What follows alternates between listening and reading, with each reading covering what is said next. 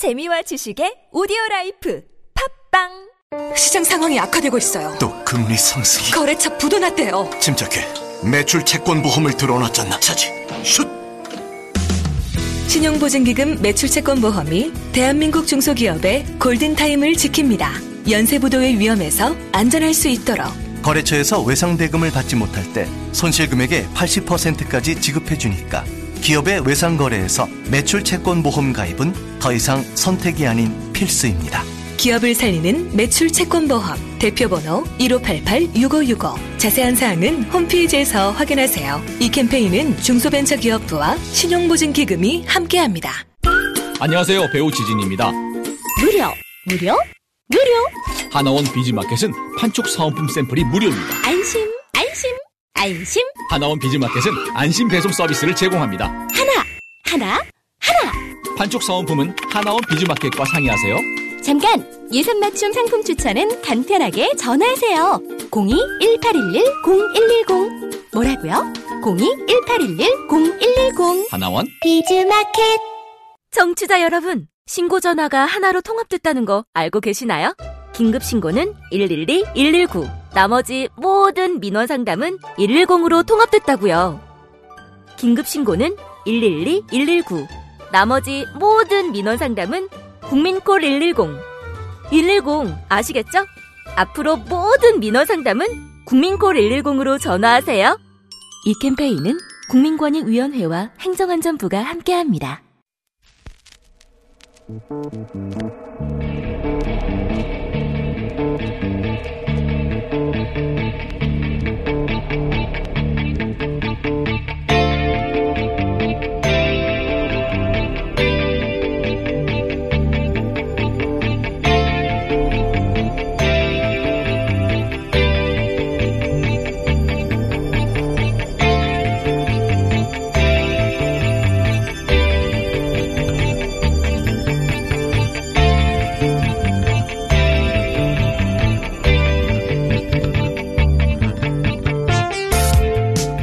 안녕하세요. 김호준입니다. 단독 문재인 정부 청와대 월 6억 박 정부보다 2억 더 써. 어제자 동아일보 기사 제목입니다. 정부 구매카드 월별 지출 명세 4만 건을 분석한 결과 문재인 정부 들어 청와대는 7번부터 올해 8월까지 월 평균 5억 9천여만 원을 써서 박근혜 정부의 3억 7천여만 원보다 평균 2억 원을 더 썼다. 그런 내용입니다. 그래서요?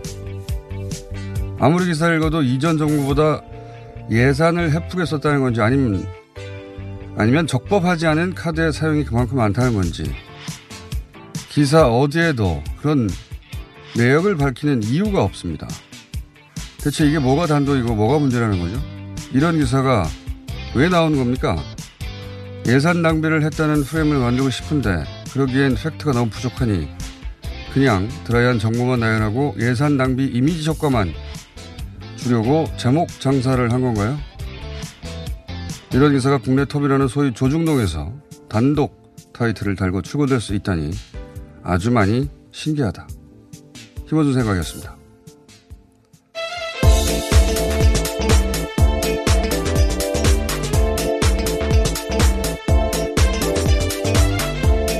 시사인의 김은지입니다. 오늘은 휴일입니다. 네, 10월 9일이죠. 한글날입니다. 네. 되게 달려올 때 보면 휴일날은 휴일날인지 생각하지 않다도 금방 알 수 있습니다. 차가 없어요. 그렇죠. 아침에. 어, 이 기사 보셨어요? 예, 대충 봤습니다. 뭐 그렇게 열심히 볼 것까지 없을 것 같아서요. 아니 저는 네. 이제 제목이 단독에다가 어, 원래는 예산 관련 혹은 뭐 청와대 업무, 업무 추진비라든가 뭐 카드 내역이라든가 이런 거 단독으로 걸 때는 어, 예전엔 박근혜 정부 때 비아그라 예. 어, 이걸 어, 샀다.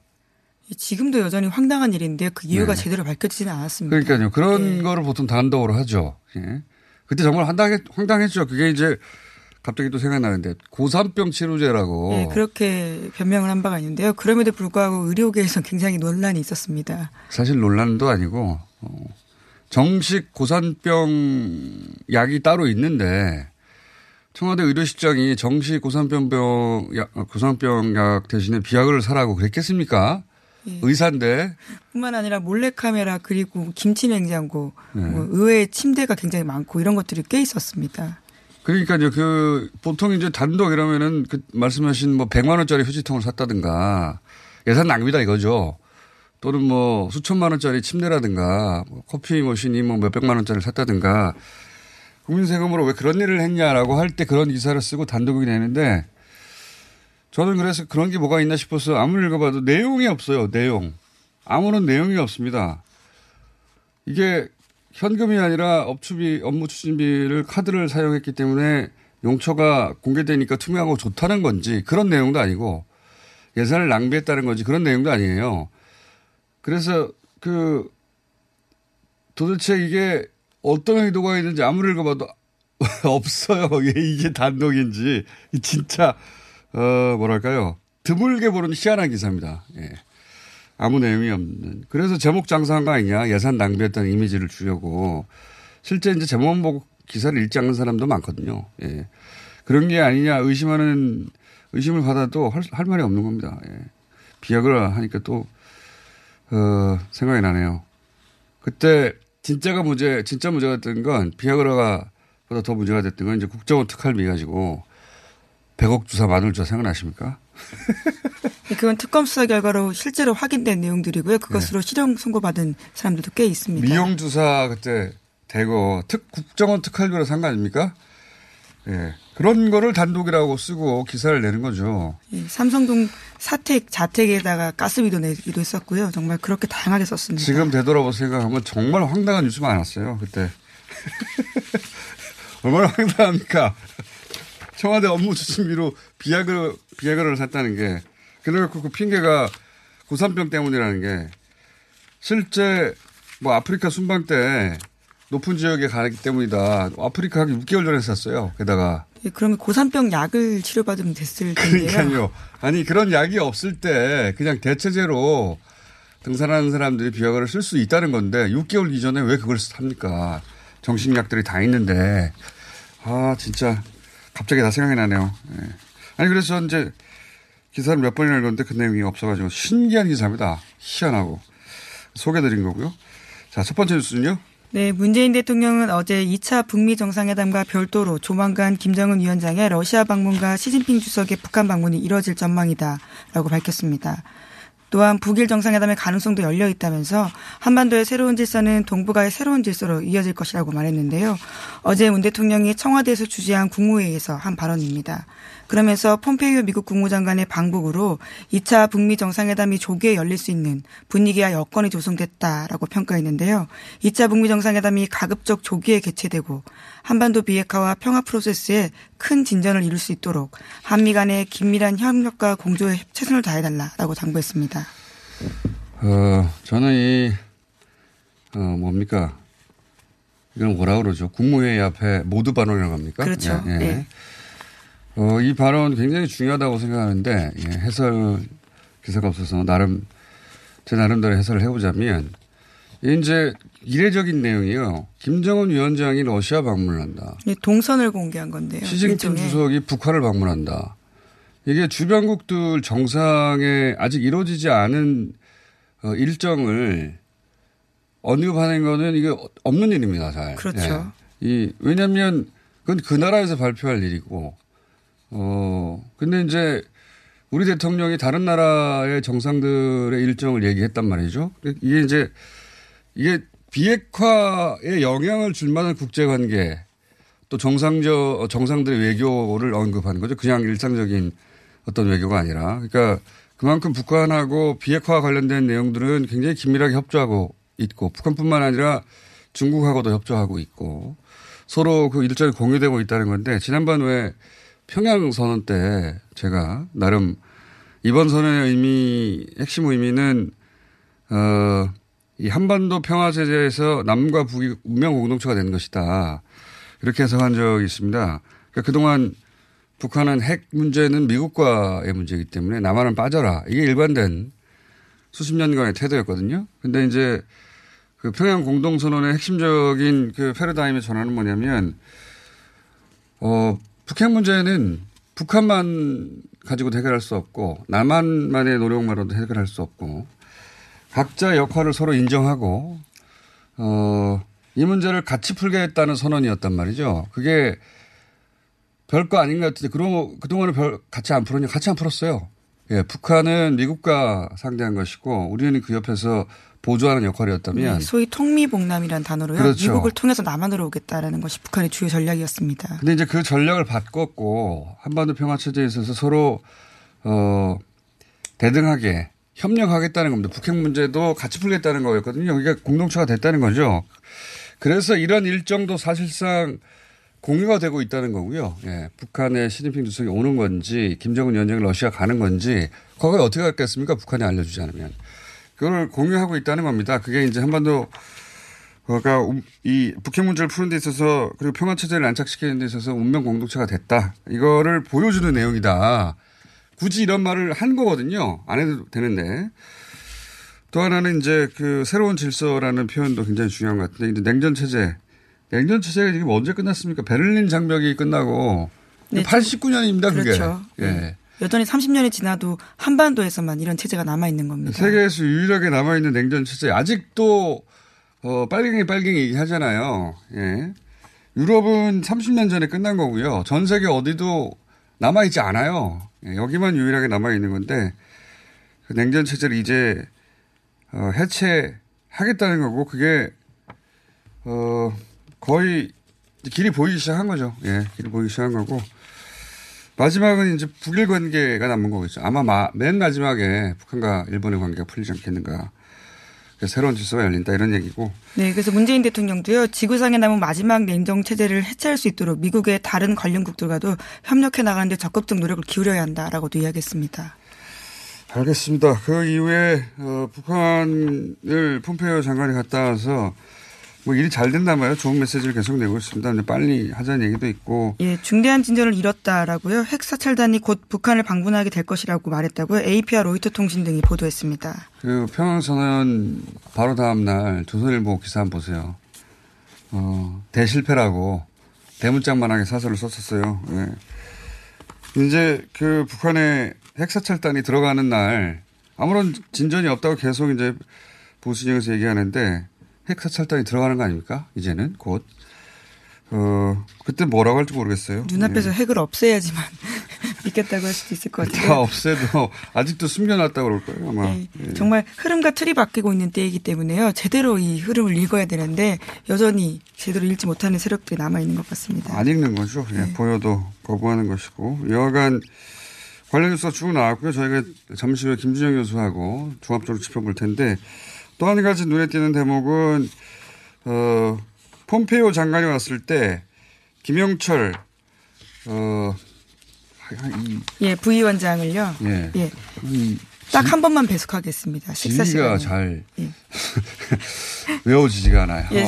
두 가지 자리를 동시에 겸하고 있거든요. 맞아요. 노동당 부위원장이고요. 통일전선 부장도 같이 겸하고 있습니다. 자, 여러 번 봤는데도 헷갈립니다. 네. 근데 이제 부위원장 대신 친동생이 제가 계속 주목해야 될 인사다. 여동생이 아니라 북한의 전문가이자 권력의 핵심이자 어, 그리고 능력 있는 예, 어, 관료이기도 한 그런 인물로 계속 주목해 봐야 된다고 제가 말씀드렸는데. 네, 프로토콜 그 자체다라고 이야기했던 네. 게 인상적이었었는데요. 친 동생이라고 이제 앞으로 소개하면 안 되는 것 같아요. 그거를 능가한이었고 친동생이면 그냥 가족으로서 보자 하는 건데 어, 그게 아닙니다. 보면, 어, 핵심 참모이기도 하고, 이번에 이 말씀을 드린 이유는 뭐냐면, 폼페이오 장관 방북 때 김여정 부부장이 배석했다는 겁니다. 김여정 부부장은 어, 남북 정상회담 때나 정상급 회담에 배석을 하는 거였거든요. 그러니까 두 가지 의미가 있는 것 같아요. 하나는 급, 급을 올리는 거. 폼페이오 장관이, 어, 트럼프 대통령의 특사 아닙니까? 사실은 장관으로 보다 특사로 온 거니까. 어, 또 하나는 김영철 부위원장에 대해서 폼페이오 장관이 불만이 있었다고 해요. 예, 네. 불편한 감정을 숨기지 않고 다양한 방식으로 드러난 바가 있는데요. 이와 관련해서 김영철 부위원장을 빼고 김여정 부부장을 넣었다라는 점은요. 네. 김정은 위원장이 특별하게 이번 모임 만남을 신경 썼다라고 볼 수밖에 없는 뭐 배려라고 거죠. 해서 네. 하기도 하고 그건 뭐 북한 입장을 들어봐야 알겠지만 왜 그랬는지 북한이 설명할 일은 없고 여하간 어, 두 가지 그런 해석이 동시에 있습니다. 하나는 급을 올려서 어, 맞이하였다. 왜냐하면 굉장히 중요한 만남이거든요. 이번에 지난번 한번 캔슬되고 나서 그리고 이제 어, 불편해 하니 그러면 급을 올리고 어, 편안하도록 김현정 부부장을 배석한 게 아니겠는가. 뭐 이런 이야기입니다. 그런 눈여겨볼 만한 대목이 하나 또 있고요. 어, 종합적으로 어떻게 돌아가는지는 잠시 후에 김준영 교수하고 네, 얘기 나눠보겠습니다. 특이할 만한 사항들을 일을 합니다. 자, 다음 뉴스는요. 예, 재판거래 의혹 관련된 수사도 계속 진행되고 있습니다. 양승태 전 대법원장이 현재 거주하고 있는 장소에 대해서요, 검찰이 또다시 압수수색을 시도했습니다. 하지만 법원은 다시 기각을 시켰는데요. 이 심리를 맡았던 서울중앙지법 이현학 영장 전담 부장판사는요, 주거 사생활의 비밀 등에 대한 기본권 보장의 취지에 따라서 압수수색은 신중해야 한다라는 이유를 들면서 영장을 기각했습니다. 그래요. 압수수색은 원래 신중해야 하죠. 신중해야 하는데 그동안 90%가 발급됐는데 왜 여기만 안 되냐 이거 이거죠. 네 번째인가요? 지금 네, 양승태 전 대법원장과 관련해서는요 네 번째입니다. 네, 네 번째 기각되고 저는 앞으로도 발부는 안 될 거라고 봅니다. 안 될 거라고 보는데 어, 점점 사실 사법부가 고립되고 있다. 이거를 사법부가 스스로 느끼고 있는 건지 모르겠는데 이제 그 하다 하다 안 되니까 국회에서 어 최초의 여당발 탄 판사 탄핵 안 예, 예, 그게 추진되고 있다라고 하는데요. 예. 이번이 세 번째이긴 한데 앞서서는 모두 야당발이었는데요. 이번엔 최초로 여당발이라는 점에서 눈에 띕니다. 그렇죠. 여당이 갑자기 대법 대법관을 바꿔야 되겠다고 탄핵 추진하는 경우는 없었거든요. 예, 근데 어, 좀 희한한 경우가 될 것 같습니다. 그러니까 자유한국당은 반대하고 그리고 여당은 또 예. 야당, 예. 야당도 자유한국당을 제외하고는 다 예. 정의당과 민주평화당 그리고 바른미래당의 의원도요 탄핵 추진을 동참하겠다라고 밝힌 바가 있습니다. 어, 희한한 일이 벌어질 수도 있겠습니다. 자, 근데 그보다 더 희한한 어, 양승태 사법부의 일들이 있기 때문에 그런 일을 보게 될지도 모르겠습니다. 이번 정부에서 판사 그것도 대법관이 탄핵되는 일이 볼, 볼 수도 있겠습니다. 자, 다음 뉴스는요. 네, 삼성전자 이게 마지막일 네. 것 같습니다. 예. 예, 삼성전자 반도체 공장에서 사고가 일어났다는 소식은 이미 전해드린 바가 있는데요. 여기서 두 명이 숨지고 한 명이 다친 바가 있습니다. 사고 당시 현장에 화재 탐지기 로그 기록이 나왔는데요. 홍익표 더불어의원실에서 확보한 자료입니다. 해당 로그 기록에 따르면 사건 당시에 사이렌이 꺼져 있었다라고 하는데요. 이산화탄소는 색깔도 냄새도 없기 때문에 일정 농도 이상이 되면 경종이 울려서 유출을 알려야 되는데 그것이 이루어지지 않았었다라고 합니다. 그렇군요. 삼성전자 어, 기흥사업소에서 있었던 이산화탄소 유출 사고 관련해서는 의문스러, 의문스러운 점이 한두 가지가 아니죠, 사실은. 예, 정보 공개가 네. 투명하게 이루어지지 않고 있기 때문에 여전히 예. 좀 사망한 이후에야 일부 신고를 했고 또 어, 사망 시간 자체도 숨긴 게 아니니까 늦춘 한 시간 이상 늦춘 게 아니냐 이런 의혹도 제기됐고요. 이번에는 알람도 꺼져 있었고 근데 이런 사실들이 어, 삼성전자 정도가 아니라 중소규모의 사업장에서 발생하고 이런 일을 했다면 어, 대단한 비판 기사들이 쏟아졌을 텐데 삼성전자라서 그런지 아주 네, 시사인 보도입니다. 이런 기사들은 잘 안 나거든요. 진짜. 자, 어, 이 삼성전자 기흥 공장, 사업장에서 네. 예, 반도체 공장입니다. 삼성전자는 뭐 세계적인 기업이죠. 대단한 기업인데 사업장에서 있었던 사고가 제대로 처리됐는가 하는 문제는 계속 관심을 가지고 지켜보겠습니다. 예. 근데 이제 이번에 새로 나온 것은 알람이 꺼져 있었다. 그래서 초기 대처를 하기 힘들었다. 알람을 왜 꺼뒀을까요? 네, 지하층뿐만이 아니라요. 1, 2, 3층, 5층, 6층까지도 모두 꺼져 있었다라고 합니다. 그러니까 자칫하면 더 큰 사고로 이어질 수도 있었다라는 위험이 있었다라는 건데요. 음, 알람이 울리는 걸 불편해 하지 않는 이상은 일부러 모든 층에 알람을 꺼둘 이유가 없을 텐데 말이죠. 예. 자, 어, 그리고 저는 사실 관련 CCTV 중에 가장 이상한 것은 사고 현장 CCTV를 저도 봤는데 여기까지만 마치겠습니다. 사고가 났어요. 사람이 사망에 이를 정도의 사고가 났단 말이죠. 그러, 그래서 그걸 인지한 사람들이 그 근처에서 막 전화를 합니다. 전화를 하는데 그 중에 아무도 119에 전화하는 사람은 없었다는 겁니다. 사람이 죽게 생겼는데. 어, 그 자체가 상징하는 바가 굉장히 크죠. 무조건 1부터 보통 사람은 사고 나면 전화하잖아요. 당연히 사람 살려야 되니까. 근데 사람을 살리는 것보다 더 중요한 일들이 있었다는 거죠. 사고 초기에. 그게 CCTV에 잡혔어요. 시사인의 김은지였습니다. 감사합니다.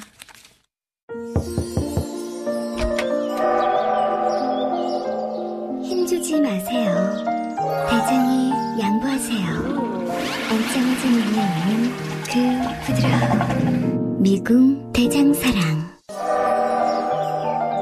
아무도 몰랐어요. 제가 벌써 사고 나온 걸. 앉자마자 밀려오는 배출의 카타르시스. 빅동의 추억. 미궁 대장사랑. 이번 여행은 어디로 갈까? 일정은? 항공은? 호텔은? 아, 너무 어렵네. 여행 상품 결정하기가 수학 문제만큼 어려우시죠?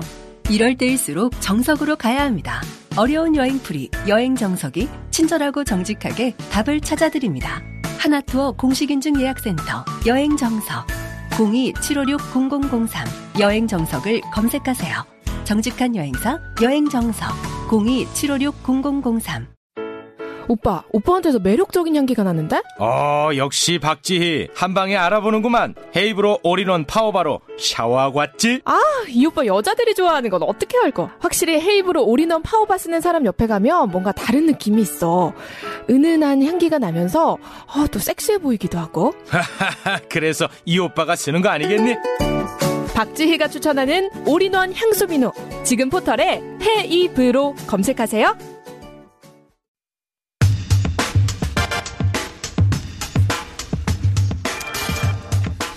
최근 정세 종합적으로 한번 짚어보겠습니다. 어, 제가 정세현 장관님은 현인이라고 모시고 김준형 교수님은 one top 마이너스 1이라고 부릅니다. 많이 올라왔습니다. 네. 정, 정세현 장관님이 원탑이기 때문에 어제 네. 나오셨고 네. 원탑 마이너스 1. 예. 그래도 원탑이라는 단어가 앞에 나오지 않습니까? 네, 조금 약간 조작적 정의 같긴 한데요. 자, 정세현 장관님 안 계실 때 원탑. 김준일 씨 나오셨고요. 안녕하십니까. 예. 자, 휴일인데 아침부터 나와주셔서 감사하고, 이거부터 여쭤볼게요. 그, 문재인 대통령이 이제 모두, 국무회의 모두 발언에서, 음. 김정은 위원장이 러시아를 방문하고, 시진핑 주석은 북한을 방문한다. 북한 정상 혹은, 어, 북한, 그 주변국 정상의 북한 방문. 북한 정상이 다른 나라를 가거나, 음. 다른 나라 정상이 북한을 가는 것을 남한 대통령이 먼저 얘기한다는 건 엄청난 의미가 있다고 저는 보거든요. 근데 음. 해설을 안 해줘가지고 제가 브리핑에서 잠깐 해설했는데 네. 교수님 보시기에는 어떠십니까? 엄청난 의미가 있는 거죠. 이거는 네. 사실 아니 이게 정상의 일정이라는 건 그리고 미발표된 거잖아요. 그렇죠. 얘기한 거를 지금 반복한 게 아니라 사실 그동안에 루머는 쭉 있었습니다. 그리고 네. 뭐 준비 상황도 좀 캐치가 되고 그랬는데 이거를 그냥 국무회에다 얘기를 하고 또 발표를 해버렸단 말이에요. 국무회의 모두 발언은 언론에 보도되거든요. 그렇죠. 알고 하신 거죠. 알고 하신 거죠. 그러니까 이거는 상당히 의도성이 있습니다. 네. 이 자랑이에요, 자랑. 그렇죠. 우리가 이 정도로 통하고 있다. 그러니까요. 또 하나는 굉장히 이거는 중요한 부분인데 의미가 있는 것이 뭐냐면 이게 대통령이 그냥 비핵화라는 북미 간의 문제로 멈추지 않는다는 거예요. 크게 네. 보고 있다는 거예요. 네. 그리고 미국만 믿을 수 없다는 얘기도 됩니다. 왜냐하면 트럼프가 워낙 변덕이고 미국 내의 반응이 그러니까 상황이 진전됨에 따라서 주변 국가들의 사실상 개입을 시켜서 이걸 확정시키자는 큰 그림을 보고 있다는 뜻이기도 합니다. 어, 그래서 그 해설해 게 제가 속이 시원하네요. 예. 이게 굉장히 중요한 모드 발언이었는데 네네. 어딘가에서 해설을 안 해줘가지고 제가 혼자 하다가 혼자 해봐야 이거 다 안 믿을 텐데 제가 교수님의 어, 도움을 요청했더니 저도 그렇게 생각합니다. 북한 정상의 동선에 대해서 남한 대통령이 미리 얘기한다는 건 상상할 수 없었던 그런 정보도 없었고 과거에는. 예. 그래서 또 하나, 뭐 또 하나 이게 있는 것 같아요. 네. 지금 계속 어, 미국 쪽에서 러시아와 중국이 방해자 또는 회방자 또는 제재를 약화시키는 거라고 보는 건데 네. 이렇게 대놓고 미리 얘기를 해버리면 네. 지금 트럼프한테 대한 얘기이기도 하거든요. 괜히 그러니까 η 문제를 깨기 위해서 중국 탓하지 마라. 라고 미리 하는 얘기하는 것도 있습니다. 그리고 안보리 실제 안보리에서 부딪히죠. 러시아. 그럼요. 네. 러시아 중국과 미국이 사실 러시아 중국과 미국이 부딪히는 게 아니라 미국과 미국을 제외한 나머지 모든 국가가 부딪히죠. 안보리에서는. 그렇죠. 네. 네. 거기서는 제재에 관련해서 어 새롭게 기회를 북한한테 줘야 된다는 식의 의장국이 지금 어디입니까? 베네수엘라든가요? 하여튼 거기서 네. 베네수엘라든가 거기 그 의장국 쪽에서는 그렇게 나오는데 미국이 이제 그걸 맡고 있죠. 미국이. 음. 예. 그러니까 유엔이 맡고 있는 게 아니라 미국이 맡고 있는 것이고 그래서 저는 지난 평양 선언은 사실은 그 그동안은 북한이 이제 통미봉남으로 핵 문제는 남한을 빠져라고 했던 것을 네. 같이 풀기로 하는 어, 공, 공- 운명 공동체를 선언한 것이다. 핵에 관한 그렇습니다. 그렇게 그렇게 해석을 했는데 그 해석 해설로 좀 보강해 주십시오. 예, 지금 생각하면 만약 이런 얘기를 할 수 있다는 거는 중간에 딴, 한쪽이 딴 얘기를 해버리면 망가지는 거거든요. 그렇죠. 거의 합의를 하고 둘이 신뢰를 하고 있다는 것이고 같은 곳을 바라보고 있는 것이고 지금 생각하면 남북 공조를 통해서 북미를 설득한다는 구도가 지금 있는 것이고 저는 두 번째 그 평양에서의 두 번째 단독 회담에서는 아마 집중적으로 이 얘기가 됐을 것이고 그걸 겉으로 내보이기가 어려웠던 것은 미국이 예를 들자면 중간에 삐질 수도 있고요. 다시 말해서 니들끼리 뭐 하냐고 얘기할 수 있는데 폼페오의 방북이 성공했다는 걸 보고 이제는 얘기해도 됐다. 오히려 이 부분에서 얘기가 돼야 된다고 아마 작심하고 얘기하신 것이 같습니다. 이야기는 이미 그 평양 선언 그 회동 때 이런 네. 얘기가 나왔던 그렇죠. 거겠죠. 예. 사실 올해 그러니까 작년과 올해 많이 비교하는데 올 초하고 지금도 엄청나게 변했어요. 왜냐하면 생각해 보십시오. 그 김정은 위원장이 중국을 방문할 때 우리가 뭐 보고 알았어? 기차 보고 알았어요.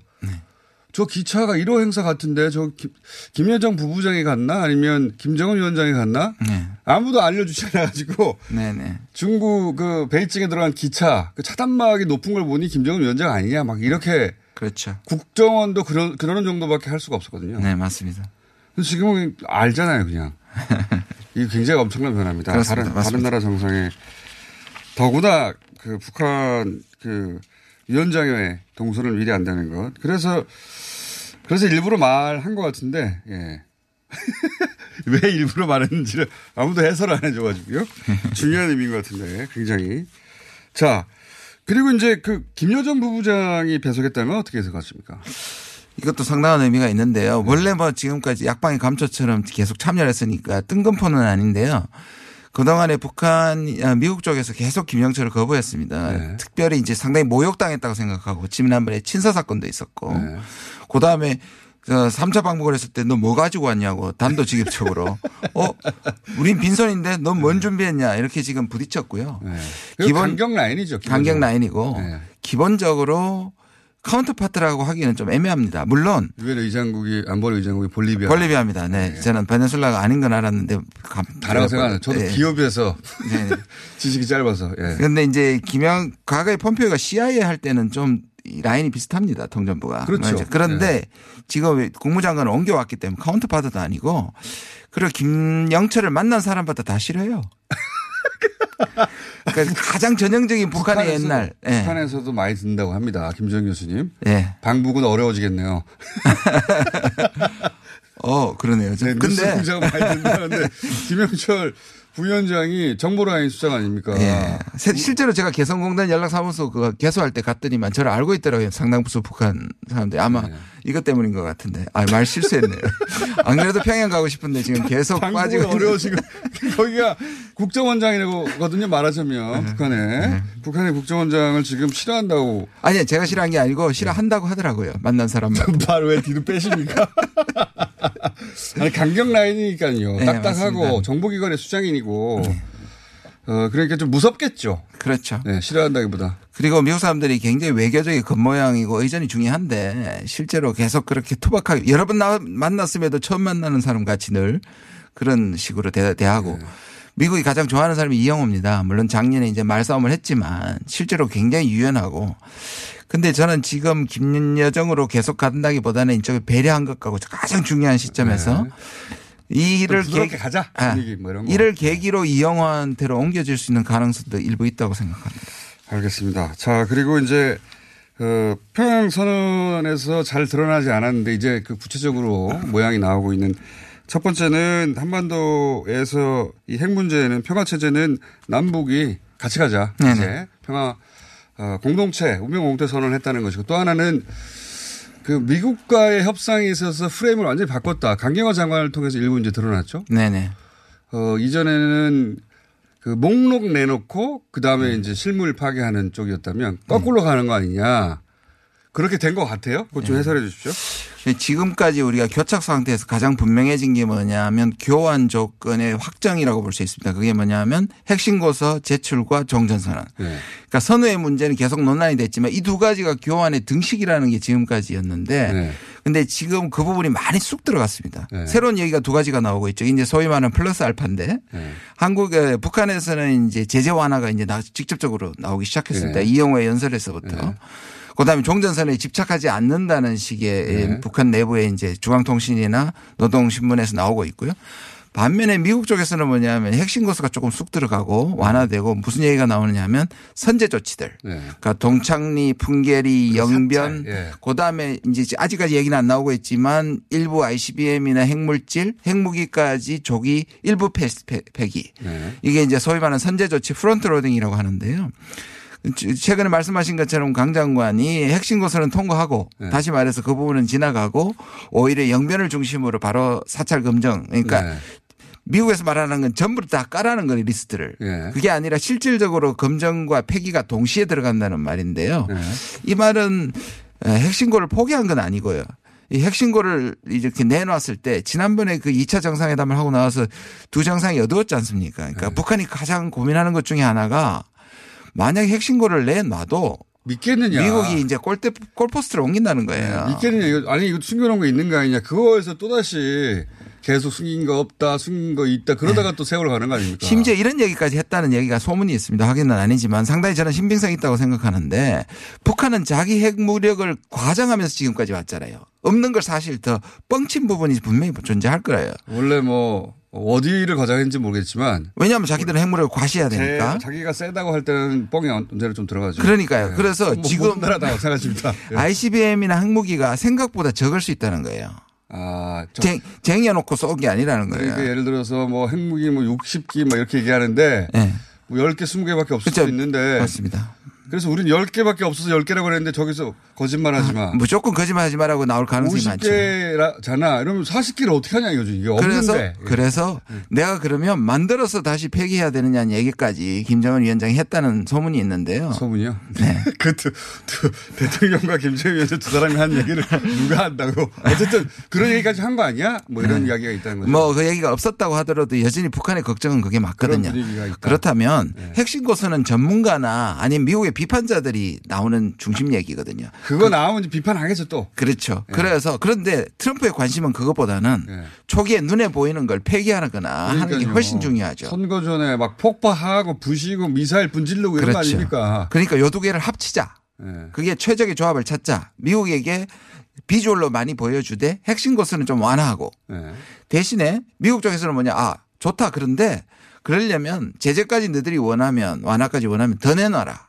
이게 지금 저는 협상 중인 것 같고 플러스 알파가 협상 중이다. 그러니까 그래서 지금 그 폼표의 언급을 보면 두 개는 합의한 것 같아요. 동창리와 풍계리는 합의가 됐고 네. 영병과 플러스 알파는 지금 아직도 협상 중이다. 저렇게 봅니다. 그러니까 풍계리하고 동창리는 전문가가 들어가서 검증을 하고 그거 완전히 합의가 됐고요. 예, 전문가가 들어가고 그다음에 이제 영변이 그저 IEA 전문가들 얘기도 들어보면 북한 핵시설의 상징일 뿐만 아니라 뭐 한 80% 이상의 그럼요. 영향을 담당하는 그래서 이제 미국이 계속 그거 부시고 거기다 시멘트 발라야 된다. 네, 네. 시멘트 부어가지고 영구 폐쇄해야 된다 이렇게 계속 얘기해왔던 그 시설은 핵무기만큼이나 금방 내놓지는 않겠죠. 그렇죠. 예. 그렇지만 이제 그걸 내놨, 지금 테이블 위에 올라놨다는 거 아닙니까? 그러니까 상당히 중요하죠. 미국의 네. 비판자들도 영변 부분은 그러니까 풍계리나 지금 말씀하신 건 동창리는 이미 쓸모 없어졌다고 뭐 그런 식으로. 사실 비하를 하는데 그것도 사실은 사실이 아니죠. 왜냐하면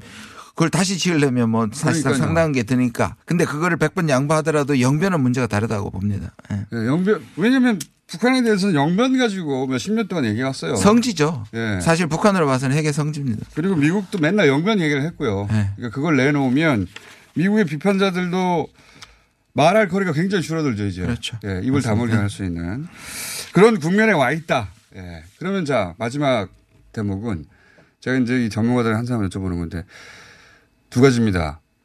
어, 그 미국의 중간선거 전에 열립니까? 후에 열립니까? 그리고 거기에 따라 장소는 미국 아닙니까? 미국 바뀝니까? 아, 저는 여전히 아직 살아있다고 생각합니다. 문정인 특보는 안 될 거라고 얘기를 했는데 저는 아직 예정이다. 자, 이- 이전에 이전에 갈 가능성이 저는 여전히 예, 4대 6 정도로 남아 있다고 생각을 하고요. 4가 이전입니까? 예, 이전이요. 아. 왜냐하면 그러니까 그리고 이전이 되면 그건 확실히 좋은 사인이죠. 그만큼 뭐 합의를 했다는 것이. 베스트. 그리고 이전이 되면 와싱턴이 될 것이고. 네. 왜냐하면 선거 직전에 그러니까요. 미사일을 비울 수 없고요. 저도 이전이면 미국에서 할 미국이고 이후면 판문점이 될 가능성이 굉장히 많다고 생각합니다. 평양 가능성은요? 평양 가능성도 있는데요. 예. 아니 이- 선거가 있습니다. 끝나면 사실은 정치적 부담이 훨씬 줄어들고 네네. 그냥 이벤트 효과만 생각하면 되니까 이런, 이런 것 어떨까요? 평양에서 북미 정상회담을 하고 그러니까요. 내려와서 판문점에서 삼자 종전선언. 정전선언 하고 그게 맞지 않을까요? 네. 우리 마음대로 정해봤습니다. 베스트 그림을 우리 마음대로 정해봤고 왜냐하면은 미국 선거 어 이전에 중간 선거 이전에 한다면 미국 가는 게 맞는 것 같고 종전 선언도 미국에 해야 되니까 상대성이 왕- 왕창 떨어지죠. 그럼요. 네. 그리고 지금은 북- 어, 트럼프의 입지를 빨리 올려줘서 가장 최대치로 만들어서 이 문제를 해결해야 되기 때문에 그러니까 트럼프 대통령이 그 생각을 할 것 같아요. 미국 음. 북한이 내놓은 것 중에 이걸 내가 선거에서 전에 내놨을 때 효과가 어느 정도 나올까 계산을 해보고 미사일 몇 개 분지르는 거 보여줄 수 있으면 그럼요. 그럼 하죠. 예. 그렇게 해도 돼야 된다고 저는 보는데. 네. 아직까지 희망을 버리지 않고 있습니다. 저는. 자, 우리 마음대로 일정을 정해봤고요. 어, 백악관에서는 알지 못하는 것으로 알고 있습니다. 저희가 이렇게 정했다는 것을. 어, 알려드립니다. 미, 미국 국무부에서는 저희 방송 모니터링 한답니다. 아, 그렇습니까? 네. 하여튼 또 미국도 가기 힘들겠네요. 사실 14일날 미국 갑니다. 자, 김주영 교수였습니다. 감사합니다. 네, 감사합니다.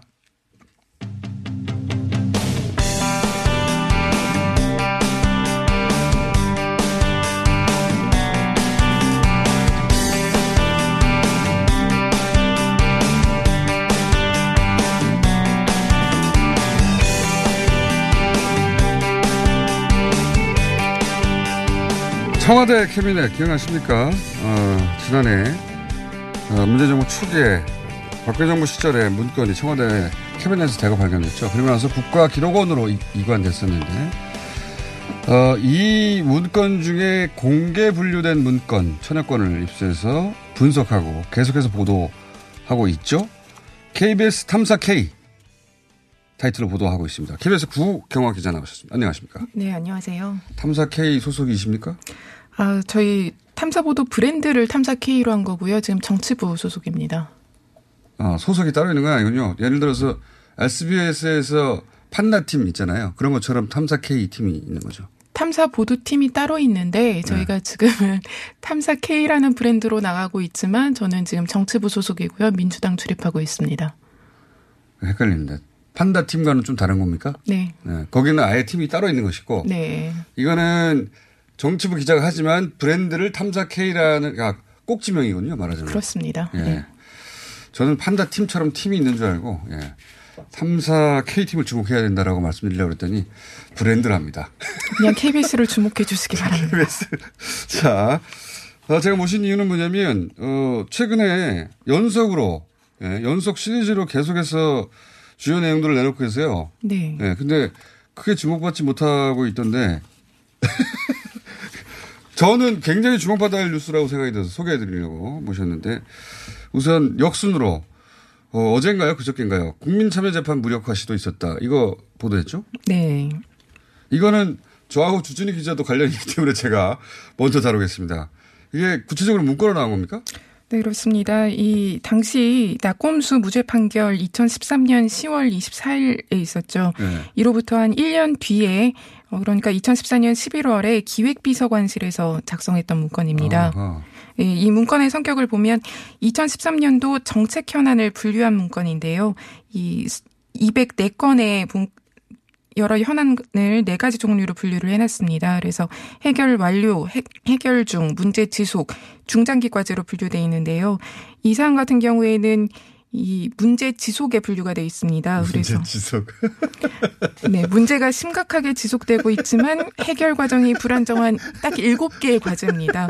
그 거기에 국민 참여 재판의 문제 지속. 예. 예, 문제점과 개선 방향을 언급하고 있습니다. 네.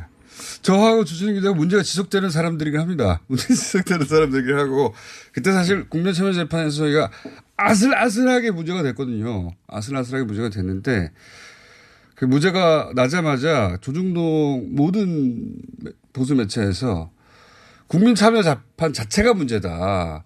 이거 없애야 된다. 과거에는 국민 참여 재판이 훌륭한 제도라고 그렇게 기사를 많이 쓰다가 그때 이후로 갑자기 국민 참여 재판을 비판하기 시작했는데 그게 이제 청와대의 의중이었다. 이렇게 보면 되겠군요.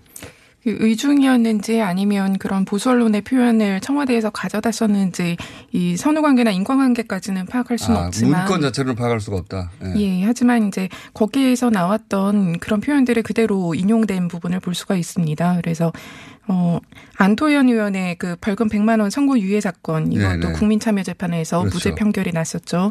예, 이런 연이은 무죄 판결이 내려지면서 배심원단의 그런 감성 판결 논란과 감성 평가 예, 맞습니다. 네. 기억나네요. 예. 예, 국민참여재판의 개선 필요성이 부상됐다 이렇게 평가를 하고 있습니다.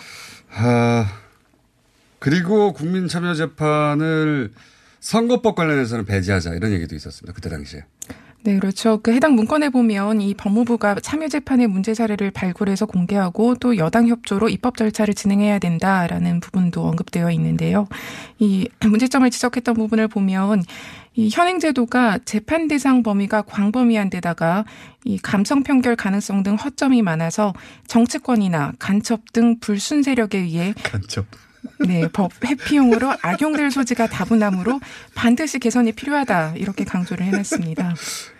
예. 그런데 이미 정부가 국회에 제출한 관련법 개정안에 대해서는 이 민변 등 비판 세력이 국민 참여 재판을 무력화하는 조치라고 반발하고 또 국민들의 관심도 이미 식어서 정부 처리 동력이 약화된 상황이라고 진단을 하고 있는데요. 예, 그러면서 정부와 여당의 역할을 구분해 놨습니다. 그래서 법무부는 이 국민 참여 현- 재판의 현행 제도의 운용상 기자님, 여기가 KBS 뉴스가 아니거든요. 네. 제 얼굴을 보시면서 자연스럽게 원고를 다 읽지 마시고 자 어쨌든 이거 저하고 주진우 기자 때문에 일어난 일이거든요. 예. 네. 오촌 살인 사건이 이제 박근혜 대통령 오촌 살인 사건이었기 때문에 관심이 많았어요. 예. 관심이 많고 무죄가 나오자 난리가 났었습니다. 저희한테도 연락 많이 오고. 예. 근데 이제 청와대에서 그거를 그래서 문제 삼아서 국민참여 재판 자체를 무력화하려는 시도가 있었다. 이게 문건으로 이제 확인이 되는 거고요. 저를 봐주십시오. 저- 저를 봐주셔야 됩니다, 이제. 예, 기자님. 자, 그리고 이것만이 아니에요. 어, 공기업 민영화, 이거 이명박 정부 시절에 문구에 나온 건데, 그죠? 공기업 민영화도 추진하려고 했었고, 저희가 본 기사 중, 그, K, 탐사 K 꼭지의 기사 중에 이 대목이 저는 개상 중에 들어왔습니다. 이제 창조 경제 홍보하려고 했다. 뭐 공기업 민영화를 추진했다. 이명박 정부 시절입니다. 이 민영화 부분은. 근데 천안함 사건에 국민성금 모금이 있었는데 요 보도 연속 되고 있는 어, 탐사 K 보도 중에 이 대목은 굉장히 궁금하거든요. 그러니까 이 성금을 자발적인 형식을 취했지만 사실은 그게 아니라 청와대가 주도했다는 거 아닙니까? 네. 그죠? 이 내용을 좀 소개해 주십시오. 예, 이게 2010년이었죠. 그 4월 11일에 이 천안함 사건이 발생한 지 17일 만에 저희 KBS가 뜬금없이 예, 국민 성금 모금을 음. 저희 했습니다. 예, 저도 참 가슴이 아픈 대목인데 요즘 KBS 이렇게 그 저널리즘 그 제일이었던가요? 거기서도 그렇고 자아 비판을 잘 하시더라고요. 네. 네, 저희 다시 자아, 자학 을 계속 저희 KBS가 주도하여 예. 네, 그래서 저희도 이 사건을 보도를 할 때 그런 점이 좀 가슴이 아프긴 했는데 네. 또 저희 회사가 주도했던 일이기 때문에 저희가 보도를 하는 게 맞다는 생각도 들기도 했습니다. 아, 그러네요. 예, 그리고 당시 저희 사내에서도 굉장히 논란의 대상이었습니다. 네. 예, 갑자기 그런 지시가 내려와서 하기는 했는데 이 맥락이나 아니면 시기가 적절한 것인가에 대한 부분이 있었습니다. 근데 이번 문건을 통해서 알고 보니까 그 배후에 그러니까? 청와대가 있었다는 사실을 네. 청와대가 수가 있었습니다. 어, 천안함 사건 모금해 거기까지도 있을 수도 있다고 봅니다. 어떤 의미에서는. 그러니까 꼭 필요한 일인데 사회 분위기가 안 될 때 뭐 정부에서 그렇게 할 수 있죠. 청와대에서. 그럴 경우도 있을 수 있다고 생각하는데 물론 이게 이제 민간인들이 주도한 모임의 형식을 취한 게 기만적이라고 할 수는 있지만 근데 이제 그것보다 훨씬 더 문제라고 생각했던 건 성금 모금됐어요. 그러면 이 성금 절, 성금은 당연히 유가족들이나 그 장병들한테 전달돼야 되는데 실제로 그런 장면들한테 전달한 액수가 그다지 많지 않고 생존자들 장면에게 한 천만 원 일단 모인 게 몇백억인데 한 천만 원씩밖에 지급이 안 됐다면서요? 네, 총 395억 원이 모였는데요. 네. 예, 사실 그 희생자 유가족들에게는 그 앞서 있었던 제2연평해전의 비슷한 수준의 네. 그 아니면 그것보다 좀 더 많은 액수의 보상금이 지급이 됐습니다. 이제 남은 돈 146억 원을 가지고 천안함 재단을 설립을 했는데 네. 이 재단 같은 경우에는 생존 장병들에게 이제 최소 500만 원 그리고 최고인 경우에도 1,200만 원 한도에서의 위로금만 지급한 것으로 1,200만 원이요. 예, 이것도 나머지 지급을 돈은 그럼 누가 어떻게 쓴 거예요? 지급을 했다는 것도 아니고요. 네. 1인당 한도액을 1,200만 원까지로 설명. 최대 1,200만 원만 줄 수 있다고 정했다는 거죠? 네, 네. 그 실제는 조금씩 조금씩 달랐겠네요. 그거보다. 네, 그렇습니다. 각 지급 항목 따라서 이제 한 500만 원 남짓 받고 이제 말았던 장병들도 있는데요. 그렇게 해봐야 100억이 안 되는데 그럼 나머지 돈들은 어떻게 됐다는 거예요? 나머지 146억 원의 재단 설립금을 가지고 이 네. 재단은 계속 그 비용을 유지를 하고 있는 상태고요. 이 저희가 2011년 재단 설립 이후에 그 네. 사업비 내역을 한번 비교를 해봤더니 한 30억 정도를 썼습니다. 그 네. 가운데 20억 정도를 이제 묘역 관리나 이런 추모 사업에 썼고 네. 10억 정도가 실제 그 재단 자체를 운영하는 비용으로만 10억 정도를 소모한 걸로 자기들 운영비로요? 그렇습니다. 어, 이, 그리고 이, 어, 여기 생긴 그 영화에 투자했다고 그랬던가요? 아, 예, 연평해전 을 담았던 영화가 이제 박근혜 정부 때 실제로 영화가 제작이 됐죠. 그래서 이제 크라우드 펀딩 방식으로 진행이 돼서 또 상당한 흥행을 하고 또 수익금도 발생을 했는데 네. 이게 그런 수익금에 대해서 어 일반 영화와 마찬가지로 상업 영화와 마찬가지로 모든 그 수익금을 영화 관계자들이 가져가는 것에 대한 여론의 부담이 있었던 모양입니다. 그래서 그 일부 금액을 좀 출연을 해서 연평재단 을 만들었으면 좋겠다라는 뜻을 청와대에서 제안한 부분이 있고 실제로 재단이 설립됐는데요. 네. 그 재단 같은 경우에는 사실상 아무런 활동을 하고 있지 않은 상태입니다. 그, 그, 저는 사실 상업 영화에 청와대가 돈을 어떻게 나누라고 개입한다는 자체가 말이 안 된다고 보는데 그 주제가 연평이다. 그럼 6.25 때 6.25를 다룬 영화들은 그 돈을 걷어가지고 그 영화 수익금을 어, 그 상위 군인들한테 주나요? 그게 아니잖아요. 그거는 그쪽에서 스스로 결정할 수는 있어요.